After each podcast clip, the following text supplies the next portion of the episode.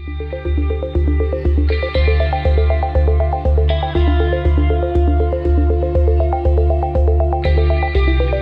2022, the Asian Development Bank Institute is observing the 25th anniversary of its founding as the Asian Development Bank's Tokyo based think tank under the theme Towards Sustainable and Inclusive Economic Development in Asia and the Pacific.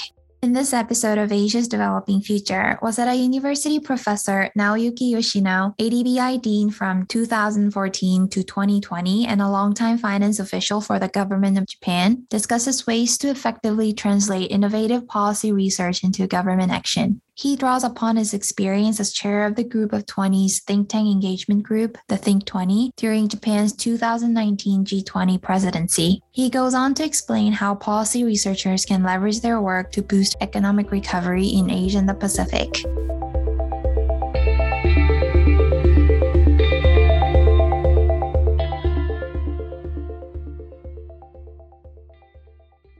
Hi, Professor Yoshino. Welcome to Asia's Developing Future. To begin, can you explain the biggest challenges researchers now face in realizing the uptake of their economic policy ideas by governments?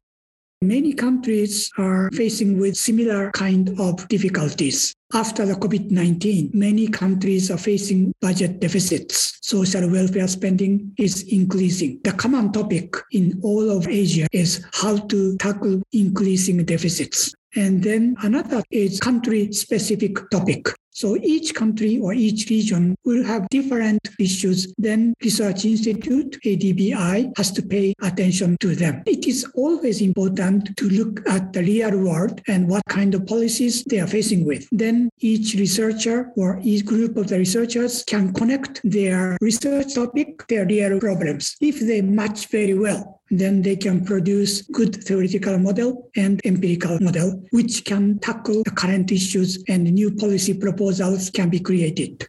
Based on your experience, what can research institutions and experts do to address these challenges? What works and doesn't work?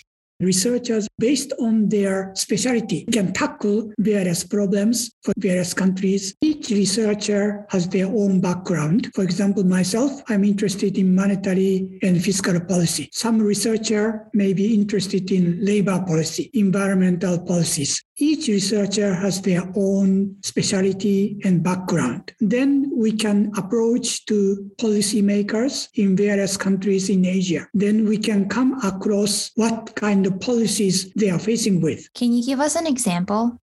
When I started at the Dean of ADB Institute, I found out infrastructure investments are very important in Asian region. Then my specialty is finance. So I approached infrastructure investment from infrastructure finance side. Then when I was visiting several countries, many of them are interested in green policy or environmental issues. Again, I tackled those policies from green finance based on my background. Then then I found out we can come up with different conclusions from the past. For example, in infrastructure investment, the biggest problem is low rate of return. So I proposed spillover tax return to infrastructure operators and infrastructure investors. And for green finance, I found out definition of ESG or SDGs are different from one to another. Then I came up the theoretical model and empirical empirical analysis that differentiated rules and definitions of ESG, SDG. So the best policy is either taxing greenhouse gas or unified globally identical credit rating for each company.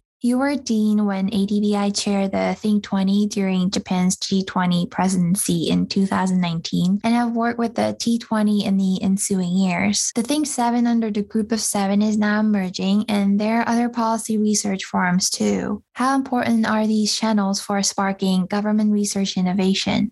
T20, Think Tank 20, was held in 2019 in Tokyo when G20 was organized by Japanese government. How to tackle aging population, that was one of the topics. I have assigned a various research institute in Asia region to lead those aging population. That is a big problem in China, Korea, Japan. Then KDI, Korean Development Institute in Japan, has coordinated those topics. And T20 is different from G20 or G7. G20 and G7 are all politically oriented, but T20 was based on evidence and theoretical and empirical analysis. Sometimes different conclusions can be obtained because they are using different data or different theoretical model. But G7, G20, they have to have unified conclusion what more can be done to leverage the T20, T7, and other forums to achieve real world results? I think G20 and T20, we often discuss each other. However, some of the proposals of G20 can be further analyzed by think tanks, and that is a little bit lacking right now. G20 proposals can be created, then go to implementation. And in the stage of implementation, I think either theoretical or empirical analysis has to be supported to pursue those G20 policy proposals. Currently, T20 is making proposals and G20 takes some of those proposals, but they are not matching each other. So in future, I think G20 should look at economic policy proposals made by G20, analyzed again by T20 and how to implement it and what would be the obstacles and so on. That step will be needed in future. Can you share one or more examples of how policy research helped to kickstart policy innovation in a region? Yes, I would like to touch upon two topics. One is small and medium-sized enterprises, SMEs. In many countries in Asia, SMEs are dominating in its in production output. However, SMEs are difficult to borrow money from banks because they are much riskier than large companies and they don't have accurate financial accounts. And SMEs' financial statements are not trustable. Then how could we obtain accurate data from SME? And started to have credit risk analysis. And the data started to be collected by Credit Guarantee Corporation of Japan. And then thousands of data can be collected. So even small and medium-sized enterprises, if we have huge amount of data set, we can analyze their characteristics. Then it is possible to obtain their default risks and also the credit rating of SMEs.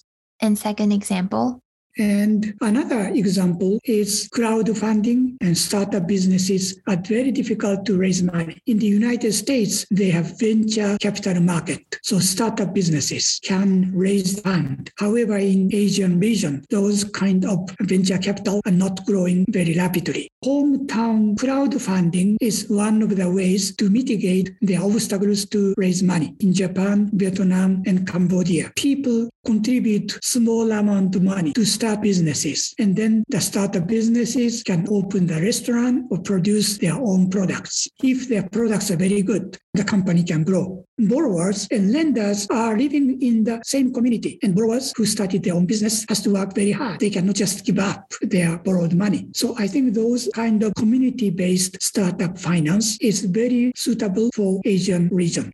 What kinds of policy research do you think could offer the biggest breakthroughs for Asia economies in today's environment?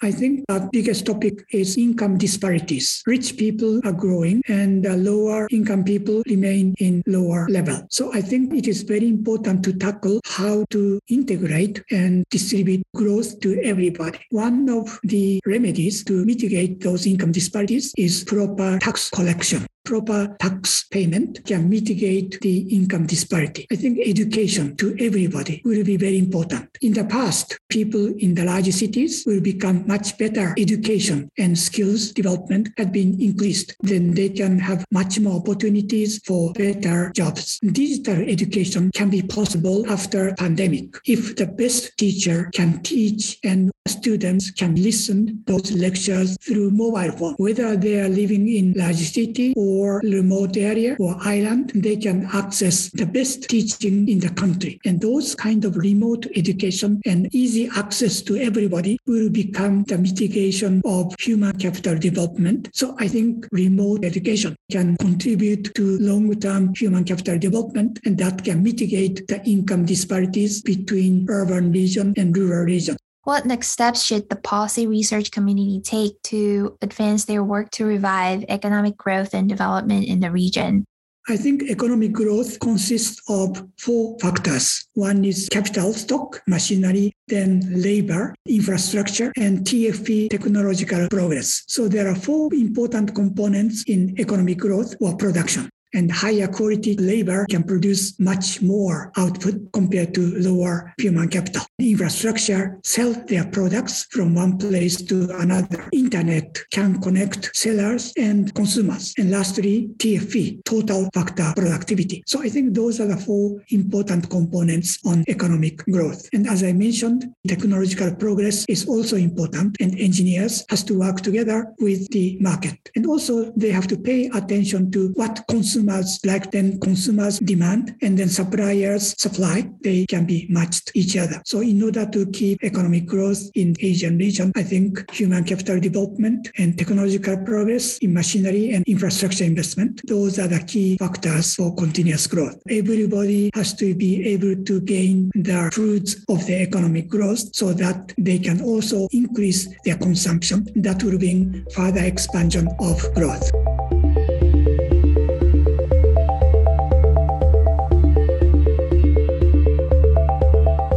This has been Asia's Developing Future, brought to you by the Asian Development Bank Institute.